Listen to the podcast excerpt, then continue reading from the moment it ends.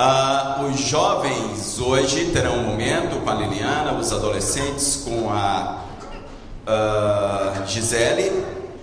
I believe Giselle will lead today. Uh, if you need a translator, uh, we have several available. Mateus will translate the sermon in English. Yes, they are down there at the sound system. Queridos, vamos abrir as nossas Bíblias em Mateus capítulo 24. Mateus capítulo 24. Se você não tem uma Bíblia, você pode acompanhar a leitura na projeção.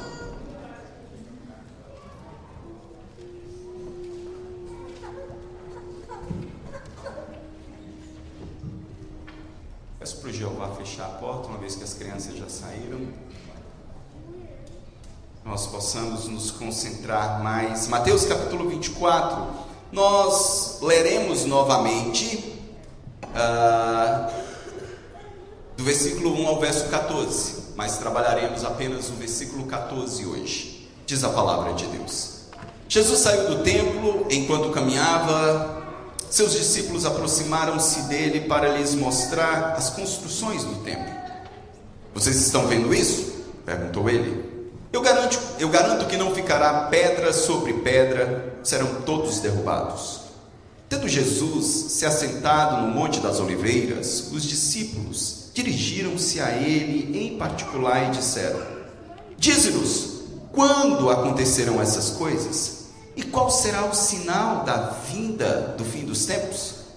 Jesus respondeu: Cuidado que ninguém os engane, pois muitos virão em meu nome dizendo: eu sou Cristo. E enganarão a muitos. Vocês ouvirão falar de guerras e rumores de guerra, mas não tenham medo. É necessário que tais coisas aconteçam, mas ainda não é o fim. Nação se levantará contra nação e reino contra reino, haverá fomes e terremotos em vários lugares. Tudo isso será o início das dores. Então, eles os entregarão para serem perseguidos e condenados à morte, e vocês serão odiados por todas as nações por minha causa.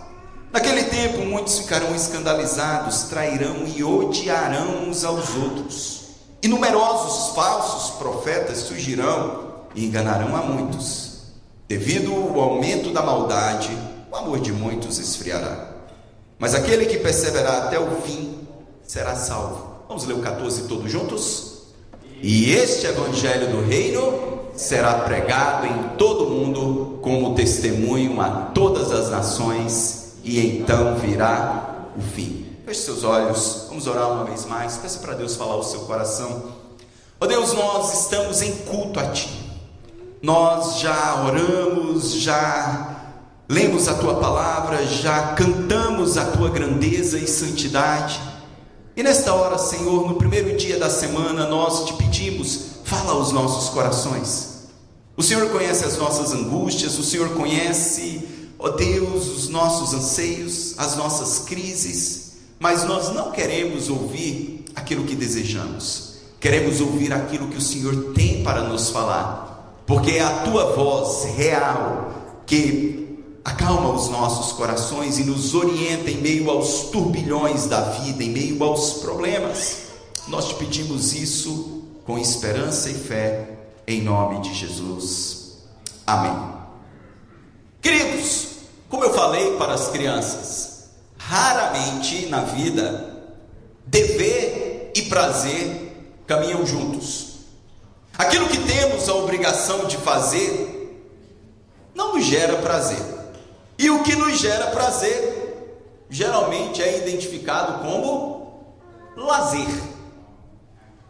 Uma parcela muito pequena das pessoas tem o privilégio e a oportunidade de trabalharem com aquilo que realmente amam. E eu encontro às vezes essas pessoas, elas dizem, pastor, eu amo muito o que eu faço. E eu faço isso com muito prazer e alegria. Mas até essas pessoas que trabalham com aquilo que amam muito e têm prazer, são pegas às vezes cansadas e com desprazer em realizar as suas atividades.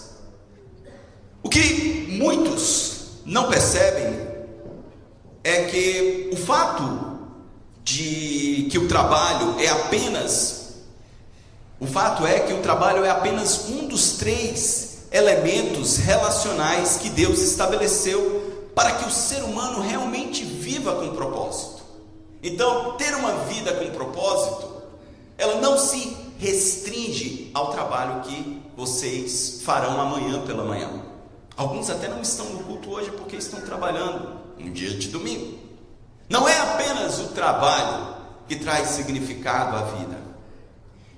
Existem outras duas esferas relacionais que são identificadas nos mandatos da criação: mandato cultural, relacionado ao trabalho, ao estudo, o mandato social, os nossos relacionamentos interpessoais com as pessoas que Deus colocou no nosso entorno, começando a família nuclear, a família estendida, a família da fé, os nossos vizinhos em terceiro lugar, um mandato espiritual, a nossa relação com Deus, o nosso Criador. É por isso que vocês estão em culto às nove horas da manhã.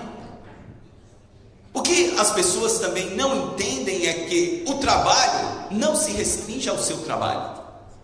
No nosso relacionamento ah, social, com família e amigos, também há trabalho. Muitos de vocês chegam do trabalho exaurido, mas vão para a segunda parte da esfera relacional com o trabalho em casa. Alguns podem até pensar, mas eu já trabalhei o dia inteiro. Mas há trabalho a fazer também na sua casa e ele não é apenas da sua esposa. Há trabalho para as mulheres, há trabalho no lar para os maridos e há trabalho no lar para as crianças. E por isso perguntei algumas delas. Também na nossa relação com Deus existe prazer relacional, mas também trabalho. É verdade, o pecado tornou o trabalho algo massivamente cansativo, pouco prazeroso. Mas o que eu quero enfatizar nesta manhã é que Jesus nos deu um trabalho a realizar, que está atrelado ao nosso relacionamento com Ele e que é possível sim ter prazer enquanto realizamos este trabalho. Este trabalho é chamado de a grande comissão. É chamado de a evangelização para todos os povos. Quando nós olhamos para Mateus capítulo 24, vocês lembram bem que nos últimos domingos nós temos falado sobre os sinais dos tempos. Jesus entrou em Jerusalém, na sua última semana de vida antes da crucificação. E ele então demonstra como seriam os eventos ou quais seriam os eventos que apontariam para a sua vinda. Os discípulos queriam saber. Nós vimos nas semanas anteriores que antes da vinda do Senhor, ele permitiria que o seu povo passasse por tribulações, ele permitiria que o seu povo enfrentasse grande tribulação. Nós vimos no domingo passado que a tribulação, ao longo da história, ela tem se manifesto de modo local, em alguns lugares. Existem cristãos perseguidos na Coreia do Norte hoje, existem cristãos perseguidos na Índia hoje, existem cristãos perseguidos na Nigéria, perdendo a sua vida hoje. Mas a perseguição já começou sim no Ocidente, aqui nos Estados Unidos. Existem cristãos perseguidos? Existem sim. Talvez não na mesma, ah, no mesmo nível de cristãos perseguidos na Nigéria ou na Coreia que estão sendo mortos por causa da sua fé. Mas nós vimos que Jesus deixa claro: essa perseguição aumentará e na última geração todos os cristãos serão perseguidos em todos os lugares do mundo. Mas, pastor, apenas isso? Não. No versículo de número 14, ele nos mostra algo que acontecerá antes da segunda vinda do Senhor. Antes de Jesus voltar, antes de nós sermos arrebatados aos céus, o que obrigatoriamente acontecerá? Vamos ler novamente o verso 14, todos juntos? E este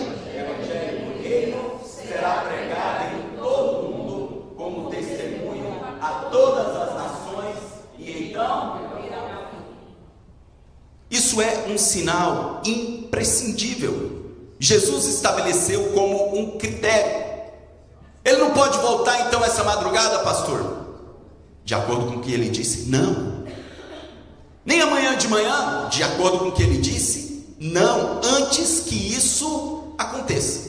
Nós iremos destrinchar um pouco, nós iremos falar um pouco mais, mas eu quero trazer algumas verdades acerca da tarefa evangelística da igreja. Então, adoração e trabalho também caminham juntos. Adoração não é só aquele momento de, de ah, compenetração, quebrantamento, de receber algo sobrenatural da parte de Deus. É sim, é sim, mas adoração tem a ver também com dar, com doar e com fazer. E Jesus está deixando muito claro, e o Evangelho deixa claro, que é parte da vida relacional da igreja o proclamar anunciar. Mas em primeiro lugar, nós precisamos prestar atenção no conteúdo da mensagem. Veja só o que ele diz: Este evangelho, evangelho é a palavra grega evangelho, que significa palavra grega evangelho, evangelho significa boas novas, boas eu acho que os outros não ouviram, irmãos. Eu vou perguntar novamente. A palavra grega evangelho significa boas notícias, boas novas de salvação. Jesus aqui então ele ele deixa claro qual é o conteúdo mensagem. Qual é a mensagem que você cristão, se você é cristão, se você teve um encontro verdadeiro com Cristo, você tem que compartilhar a boa notícia de salvação. Esse é um dever imprescindível da igreja. Essa é uma tarefa intransferível. É verdade, ao longo da história, muitos homens se sentiram pequenos diante da tarefa. Lembrem-se quando Deus chama Moisés para que ele possa ser instrumento de resgate de salvação do povo do Senhor no Egito. Moisés ele se sente intimidado. E ele diz: Senhor, eu, eu sou pesado de língua, falar não é muito a minha praia, eu, eu não sei. E aí Deus então indaga a Moisés: Moisés, quem fez a língua do homem? Quem foi Moisés? E ainda assim Deus o comissiona, coloca o seu irmão Arão para ajudá-lo nessa tarefa. Então, proclamar, compartilhar a boa notícia é uma tarefa intransferível. Se você puder abrir rapidamente a sua Bíblia em Romanos, capítulo 10, Paulo fala um pouco mais dos detalhes de como Deus quis soberanamente que pessoas fossem salvas. Ele poderia usar anjos. Se ele quisesse, poderia a igreja. Claro, imagine que experiência extraordinária Evanilda estivesse no seu quarto e um anjo descesse ali não é? Iluminado e dissesse: Olha, minha serva, é esse o caminho, Jesus Cristo. Acho que você ficaria com medo, não ficaria, minha irmã? Maravilhada. Mas essa tarefa, sendo anelada a anjos, Deus não quis. Deus confiou a pecadores que foram salvos e transformados pela graça. Essa tarefa foi dada a você. Amém, igreja? Olha o que, que Paulo diz, Romanos, capítulo de número 10. Ele está falando da incredulidade de Israel, mas ele está falando da tarefa da igreja, a partir do versículo uh, 6. Ele diz: Mas a justiça que vem da fé, e diz: Não diga em seu coração quem subirá aos céus, isto é, para fazer Cristo descer, verso 7 ou quem descerá ao abismo, isto é, para fazer Cristo subir dentre os mortos? Verso 8. Mas o que ela diz é: a palavra está perto de você. Vamos ler juntos? está em sua boca e em seu coração, isto é, a palavra da fé que estamos. Que palavra da fé é essa? Verso 9. Juntos? Se você confessar com a sua boca que Jesus é Senhor e crer em seu coração que Deus o ressuscitou dentre os mortos, será salvo. Pausa. A mensagem do Evangelho é exatamente essa. Não é a mensagem sobre Wellington, não é a mensagem sobre Regina, é a mensagem sobre Cristo. O Evangelho é a obra de Cristo na cruz. O Evangelho fala daquilo que Cristo realizou. Deus cria o mundo. Talvez você fale, pastor, por onde eu começo? Criação. Existe um Deus soberano que decidiu criar o um universo. Você pode dizer ao perdido: você não é obra do Big Bang, você não é obra de um acaso, você é imagem e semelhança de um Deus glorioso. Mas existem notícias ruins. O pecado entrou na humanidade. E toda bagunça, e toda maldade, toda infelicidade neste mundo é consequência deste pecado. E uma notícia pior: todos estão manchados. E uma notícia pior: não há ninguém bom bastante.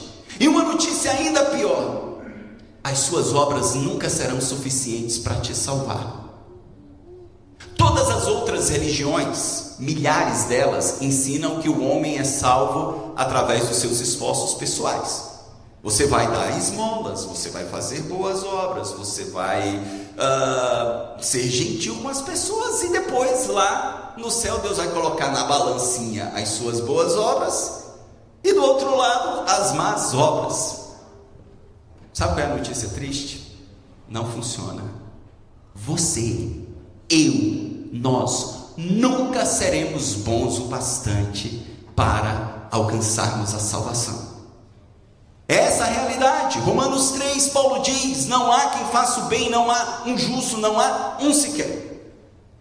Mas aí vem as boas notícias. Quais são? Aquilo que nós não poderíamos fazer, Cristo veio e fez por nós.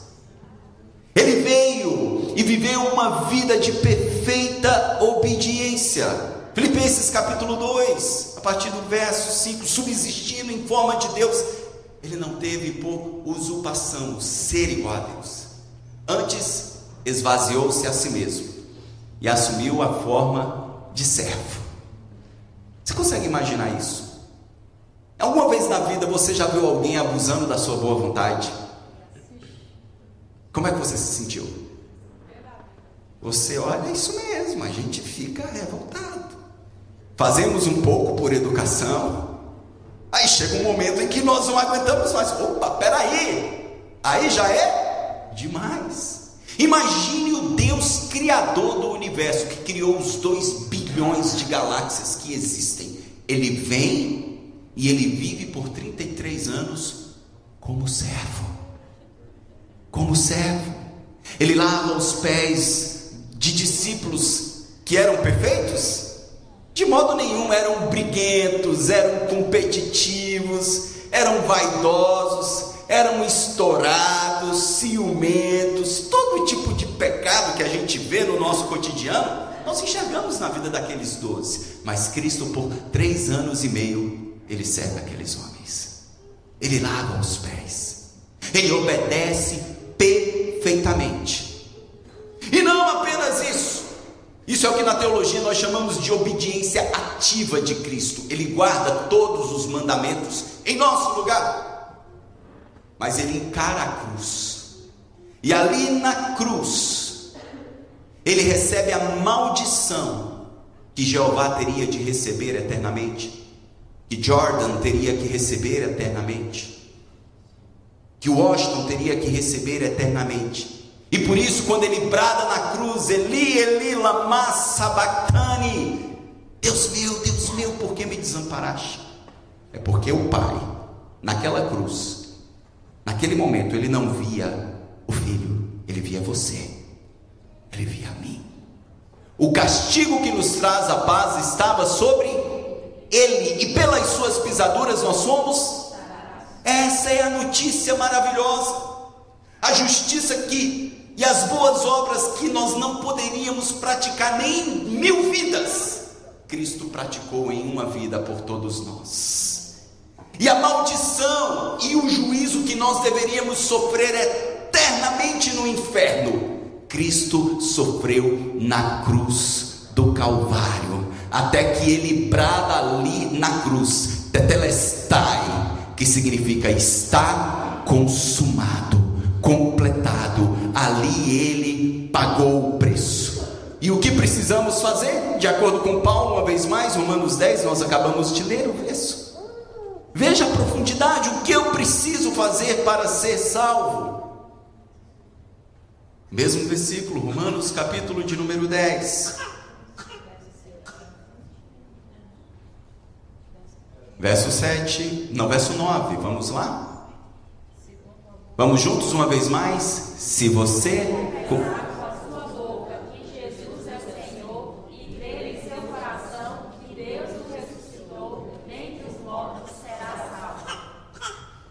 Que notícia maravilhosa! É essa notícia que você recebeu e que você precisa, ao sair desta porta, compartilhar com seus familiares, com seus vizinhos, com seus amigos de trabalho, com as pessoas que você socializam em uma festa. É essa a mensagem que foi confiada a você. Mas, pastor, eu, eu não tenho o treinamento que os presbíteros dessa igreja têm, eu não tenho o treinamento que os líderes têm, eu, eu sou um novo convertido. Observem que essa mensagem do Evangelho não é apenas para aqueles, não é um dever apenas daqueles mais bem treinados, é uma tarefa que Cristo deu a todo verdadeiro cristão. Se você abrir a sua Bíblia em João, capítulo de número 4, Evangelho de João, aqui nós encontramos a maravilha da graça de Deus. Evangelho de João, capítulo de número 4. Nós temos um encontro de Jesus com uma mulher samaritana, a maioria de vocês lembram bem da história. Os samaritanos eram um povo considerado impuro, eles surgiram no intervalo do Antigo para o Novo Testamento, então eles eram a mistura de judeus com outro povo. Os judeus os desprezavam. Todas as vezes que os judeus iam sair do norte, na Galileia, para ir para o sul, na Judéia, eles não passavam por dentro de Samaria, eles desviavam o caminho. Tamanha era a rejeição. Jesus chega ali no poço de Jacó e encontra ao meio-dia, no sol causticante, uma mulher. Nós sabemos pelo contexto que aquela mulher era uma mulher que vivia na prostituição. Ela era desprezada pelos desprezados. Se fala muito sobre preconceito hoje, não é? Preconceito estrutural e preconceito contra uma raça em detrimento. O preconceito é um mal do ser humano. O preconceito não se restringe a brancos, não se restringe a pardos, não se restringe a negros, não se restringe a asiáticos. Eu já estive em vários lugares deste mundo. Morei no Japão, estive na Índia, estive na África, estive na Europa, estive aqui na América do Sul. Em todo lugar que eu pisei, com tristeza eu digo: eu vi preconceito. Preconceito está presente no ser humano caído. E vejam, os samaritanos eram vítimas de preconceito, mas eles tinham preconceito? Claro, óbvio. E essa mulher samaritana era vítima deste preconceito. E essa era a razão pela qual ela ia tirar água ao meio-dia e não às seis da manhã, como as outras mulheres da aldeia iam. E ali quem é que ela encontra? Ela encontra o Criador do universo. Quem a mulher samaritana, samaritana encontra? Ela encontra o Verbo encarnado. Ela encontra o Filho de Deus. E ele vai até ela, o que faz uh, com que ela reaja com surpresa, assustada. Como eu, sendo samaritano, o Senhor sendo judeu, fala comigo. Ele pede água. Ele diz: mulher, se tu soubestes a água que eu tenho para te oferecer, você beberia e nunca mais teria sede. Vocês conhecem a história, o diálogo avança, ela pensa que Jesus está falando de água natural que alimenta o nosso corpo e sacia a nossa sede. Jesus falava de verdades espirituais.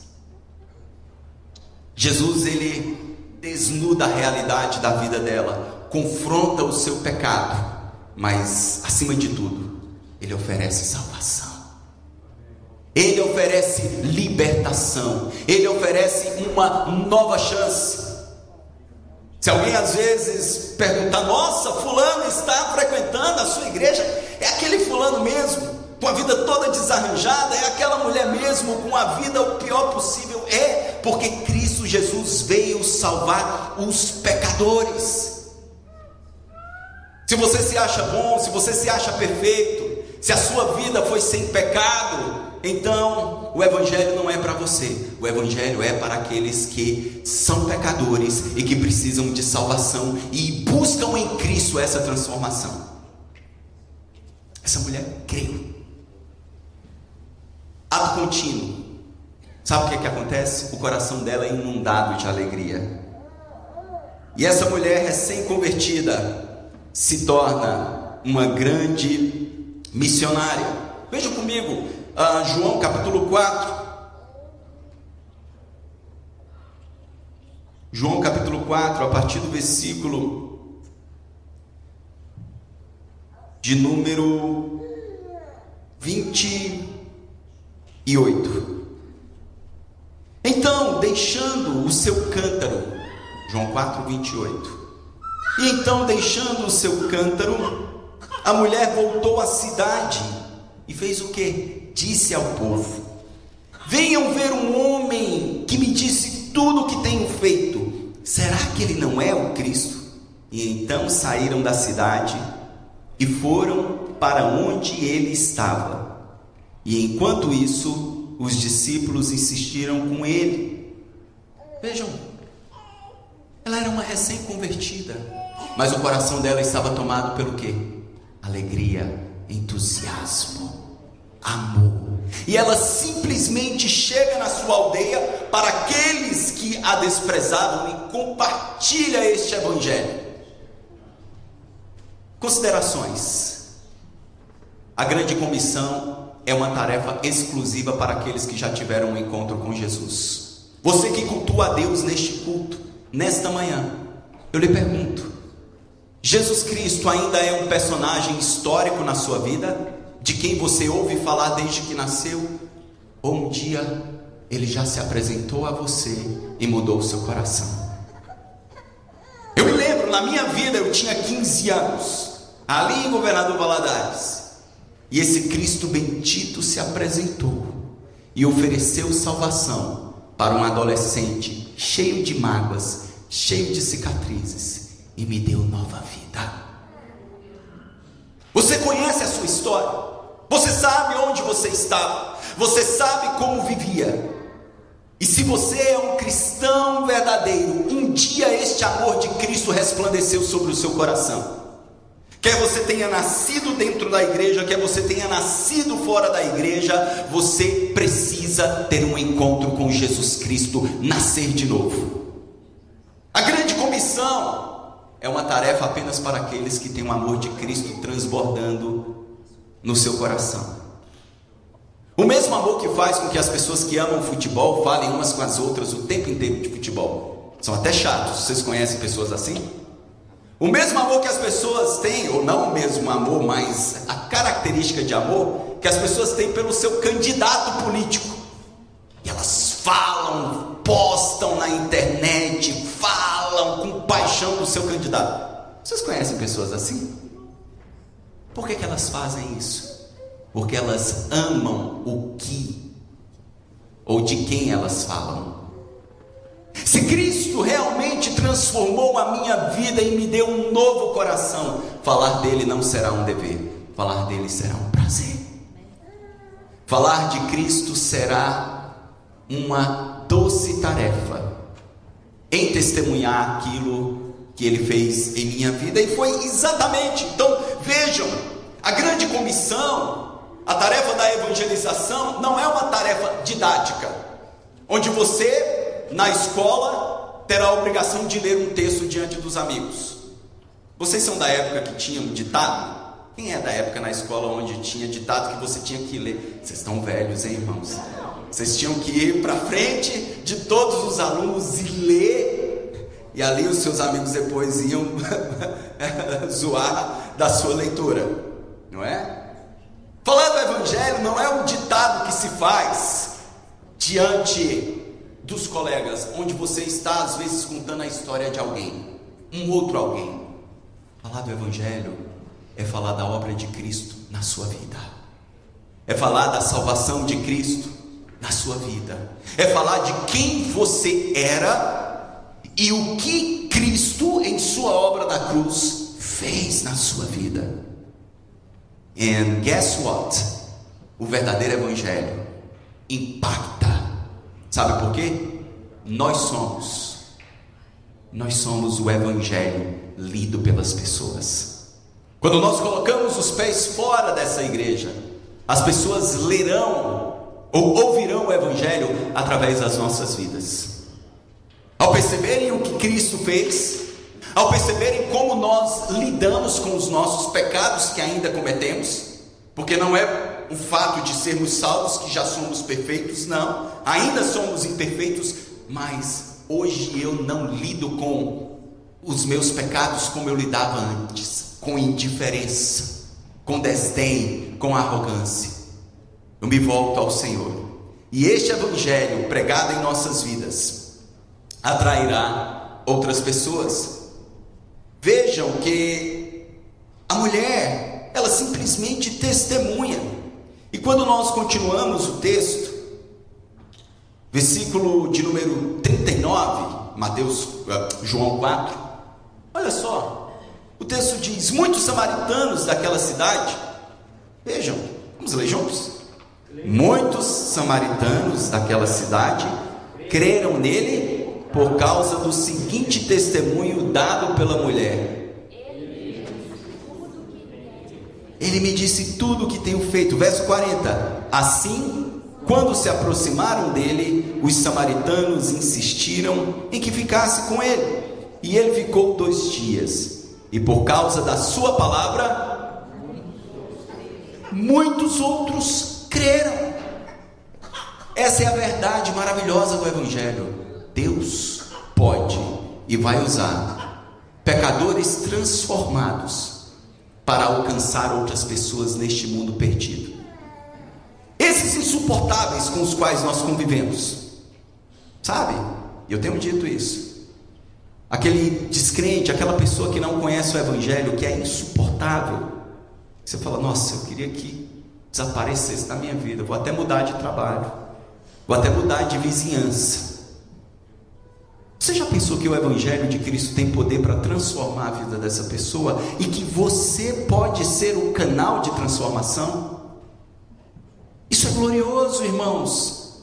É essa tarefa que nos foi confiada. E Jesus deixou muito claro que ele não voltará antes que essa boa notícia se torne uma verdade em cada tribo, língua e nação. Eu deixei um slide de PowerPoint aberto aí, querido, abaixo.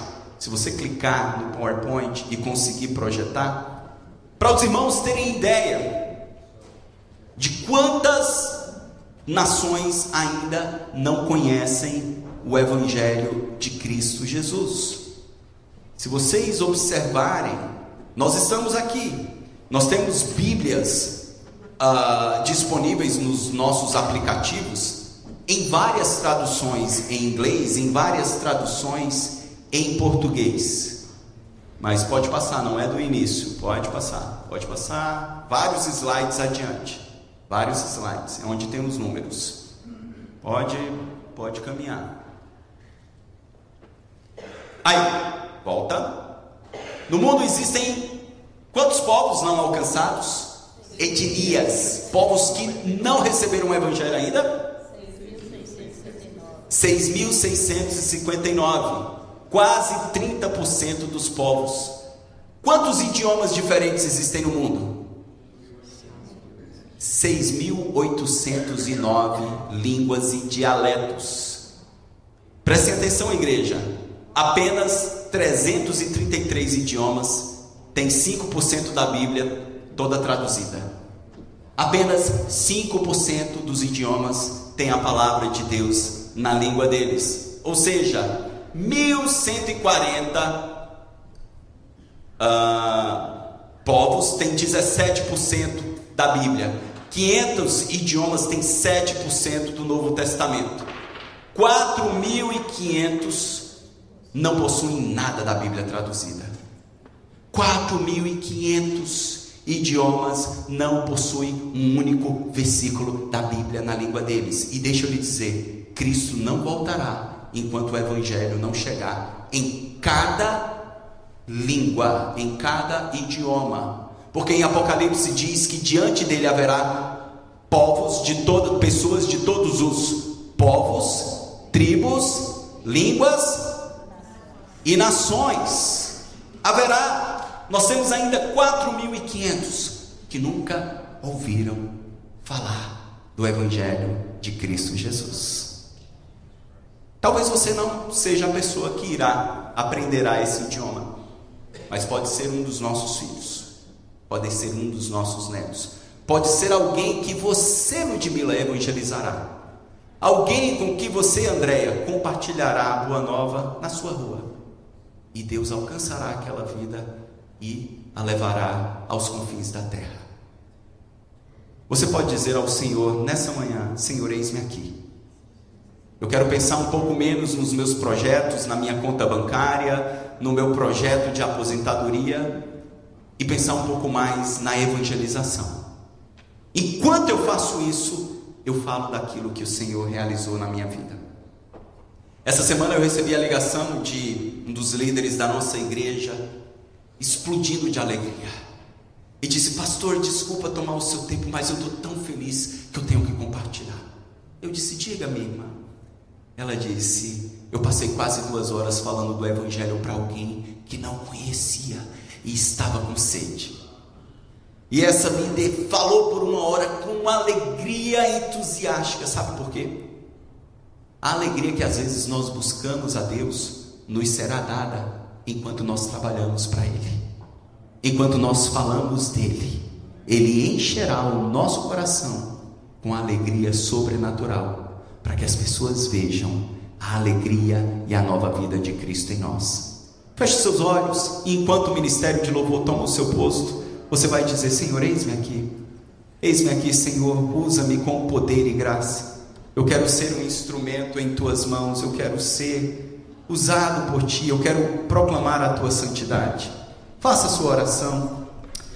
Maravilhoso Deus, tua palavra foi pregada e nós reconhecemos, Senhor, que tantas vezes nós temos falhado, nós encontramos pessoas sofrendo o tempo inteiro, nós encontramos pessoas desesperadas, pessoas escravizadas, com o dinheiro, com a fama, com os prazeres deste mundo e não encontram a verdadeira paz que há em Ti.